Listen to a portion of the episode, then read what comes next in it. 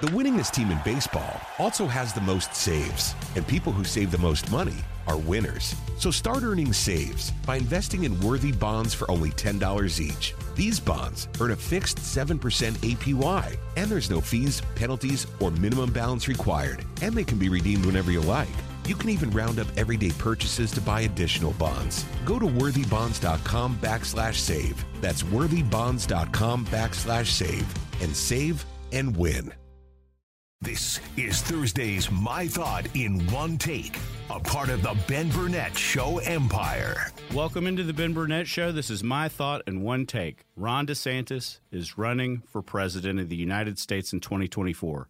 Is it not incredible that in 2023, somebody can use social media to announce that they are running for president of the United States? In 2013, would any of you have ever thought that that was even possible? Donald Trump was great for a lot of things in this country, but he showed you that you can take your message directly to the people in your own words by using Twitter and Facebook and Instagram, something that has been regulated by those industries in a pretty unfair way over the course of the last 5 or 10 years. You've seen Twitter open up a lot, much to the left's chagrin, because they do not like the fact that anybody can just say whatever they want on the town hall. Facebook's a little bit more restrictive. Instagram's a little bit more restrictive. When I have conservatives on my show every single time, I get notifications from Facebook that my page sits outside of their community behavioral guidelines. But who is Ron DeSantis? Ron DeSantis went to Yale. He then went to Harvard. In 2004, he graduated from law school and went into the United States Navy,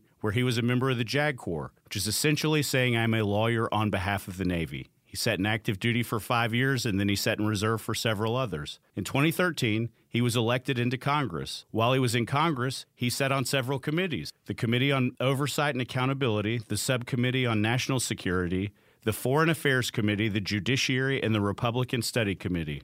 I am sure Governor DeSantis did other things in his time on Congress, but I want you to know, while he sat there and served, I've heard from several members of Congress who have been on my show over time, he was a relatively mild-mannered guy. When he ran for governor in 2018, he ran against a guy in the GOP primary named Adam Putnam, who was backed by essentially every mainstream Republican establishment figure you could find. And none of that really mattered. DeSantis was underfunded, he had the right message, and he won. He grew to national prominence in 2020 during the COVID pandemic because he studied all the data. The one thing I want you to know about Governor DeSantis is that he's well-educated. Stephen Lawson was Governor DeSantis' communications director in 2018. Stephen's also a friend of the Ben Burnett Show. Comes on about once a year. You can hear him on the radio every once in a while on Extra 106.3 providing insights. He's one of the people who has put things in a way that all of you can understand. 30% of Republican GOP voters are deciding today through the next year who they want to be the Republican nominee. And he will tell you a third of them are fine with voting for Donald Trump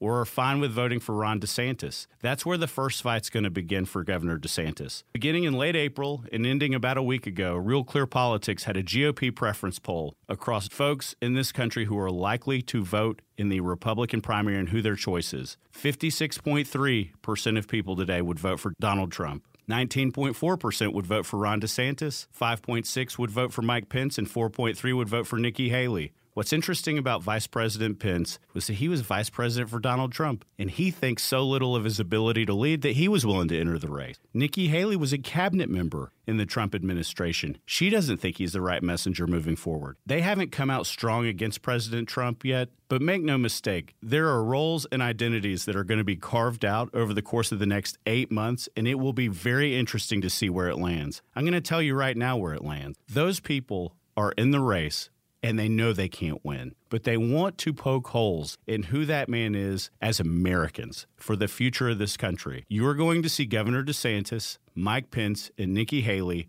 all align over time, and they will ultimately back DeSantis for one reason. They know that Donald Trump can't win in 2024. Last week, CNN asked Governor DeSantis about the presidential race, and he talked specifically Joe Biden, myself, and Donald Trump, and he said 2 of the 3 of us can win a presidential. Donald Trump isn't electable. That is the beginning and the end of why Donald Trump can't be president again. Donald Trump couldn't execute on the border wall. He employed Anthony Fauci for his 4 years in office, and he was very, very wrong and strong against Brian Kemp and Governor DeSantis when they wanted to open the states early. And they were the earliest, and Donald Trump vilified them. You've heard Brian Kemp be exceptionally quiet with respect to Donald Trump. Brian Kemp is waiting for the opportunity where his voice is going to make the most sense. That's what smart politicians do. They don't have opinions about everything like me and you. They wait for their opportunity, and when they shoot, they don't miss. Opinion, Governor DeSantis is ultimately the frontrunner of the people who can win a GOP primary. Is he my favorite candidate? No. Fighting with Disney is insane. Florida's economy and tourism is so predicated on it. Why would you continue to fight with them? I understand that it's easy to say we don't like them because of their woke ideology. Is that really a decision that you want to be able to make in politics? If the roles were reversed and it was a gun manufacturer and Charlie Crist was the governor, who's a longtime Republican turned Democrat in the state of Florida, Republicans would be pissed, and they deserve to be pissed.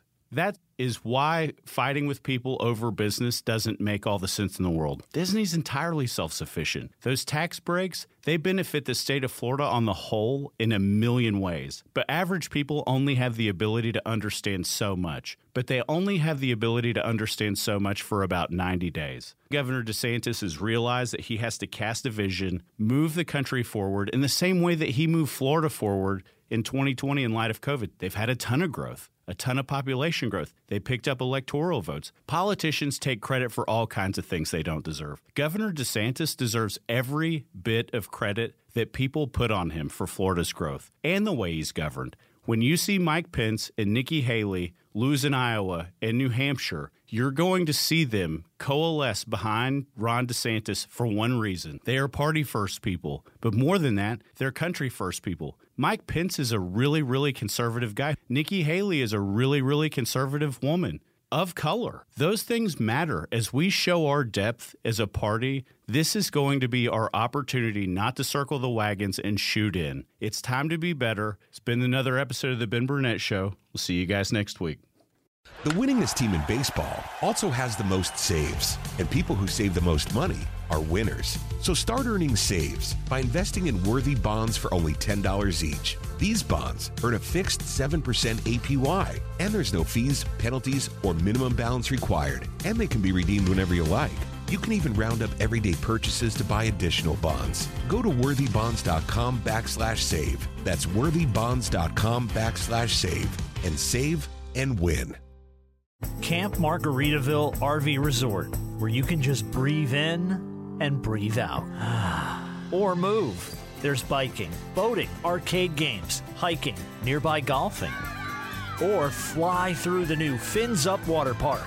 Thrills, chills, twists, and turns. This could be you.